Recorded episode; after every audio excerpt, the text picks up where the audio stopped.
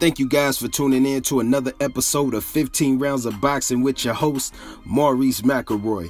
And be sure to follow me on Twitter at CoattailScotty. Also, if you have an I G, follow me on I G at Maurice McElroy. And if you have a Twitch, be sure to follow me on Twitch at CoattailScotty as well. And I just want to give a brief uh, recap over the Danny Garcia versus Sean Porter fight. I have some special guests coming on to the show later on, and they're going to give their take on the fight. So I don't want to get too in depth into the fight, but I do want to uh, do a quick recap.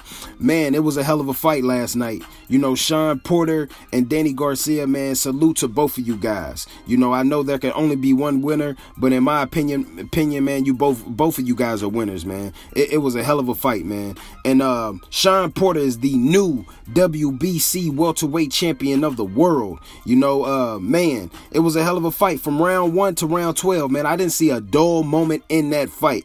You know, uh, now I was a bit confused uh, from round one. Uh, Sean Porter looked like he wanted to uh, be in a uh, boxing match with Danny Garcia, and I, I, I'm not gonna lie, I didn't feel like that was gonna work, and eventually he kind of switched it up, and he, he kind of got back to his old uh, Sean Porter, but it was like, although he was the old Sean Porter, it was more controlled. I felt like to a certain extent, he was more controlled in this fight, and I was very, very impressed with Sean Porter. I think this is probably Sean Porter's, uh, in my opinion, this is his greatest uh, victory. This is his greatest performance. I, I, I, I'll, I'll go on record and say that. I feel like this is his greatest performance, man. He put on a hell of a show, and I expected him to win, but the way that he won, man, it was brilliant. You know, I definitely, uh, I definitely love the feints, you know, uh, the feints threw off the timing of Danny Garcia. It was brilliant.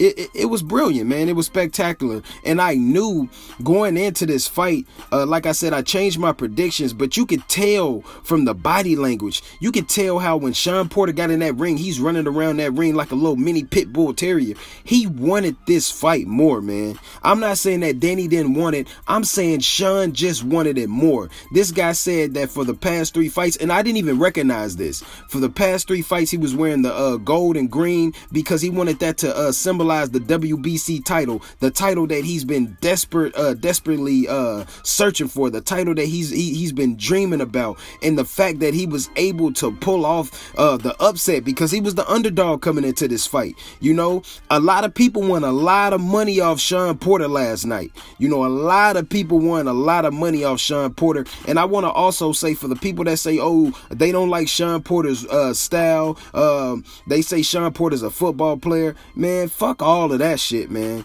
You know, Sean Porter, in my opinion, will give any guy at one forty-seven problems, whether it's Earl Spence, whether it's Terrence Crawford, you you name him, he'll give any of those guys problems. And the way that he fought last night, I will be back with a part two uh, with him versus Earl Spence, because I don't think that fight is going to go the way a lot of people think it's going to go, man.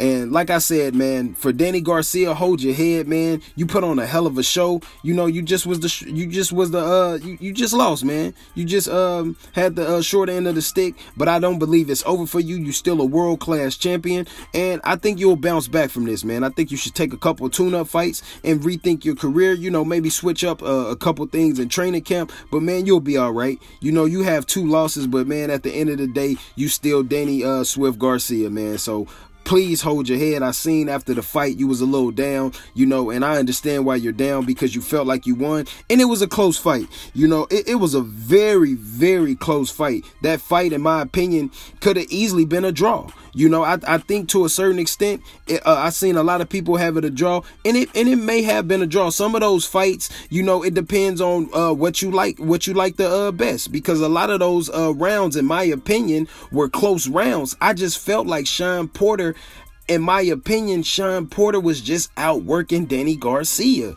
You know, it's just no way around it. I don't feel like it was a robbery. I just feel like at the end of the day, Sean Porter was outworking him, but I do understand the people that felt like the fight was a little closer than what the judges had it on the scorecard. I definitely agree with you guys on that. But at the end of the day, man, Sean Porter is the new W B C welterweight champion of the world. You know, we gotta give our uh, we gotta give all respects to this guy.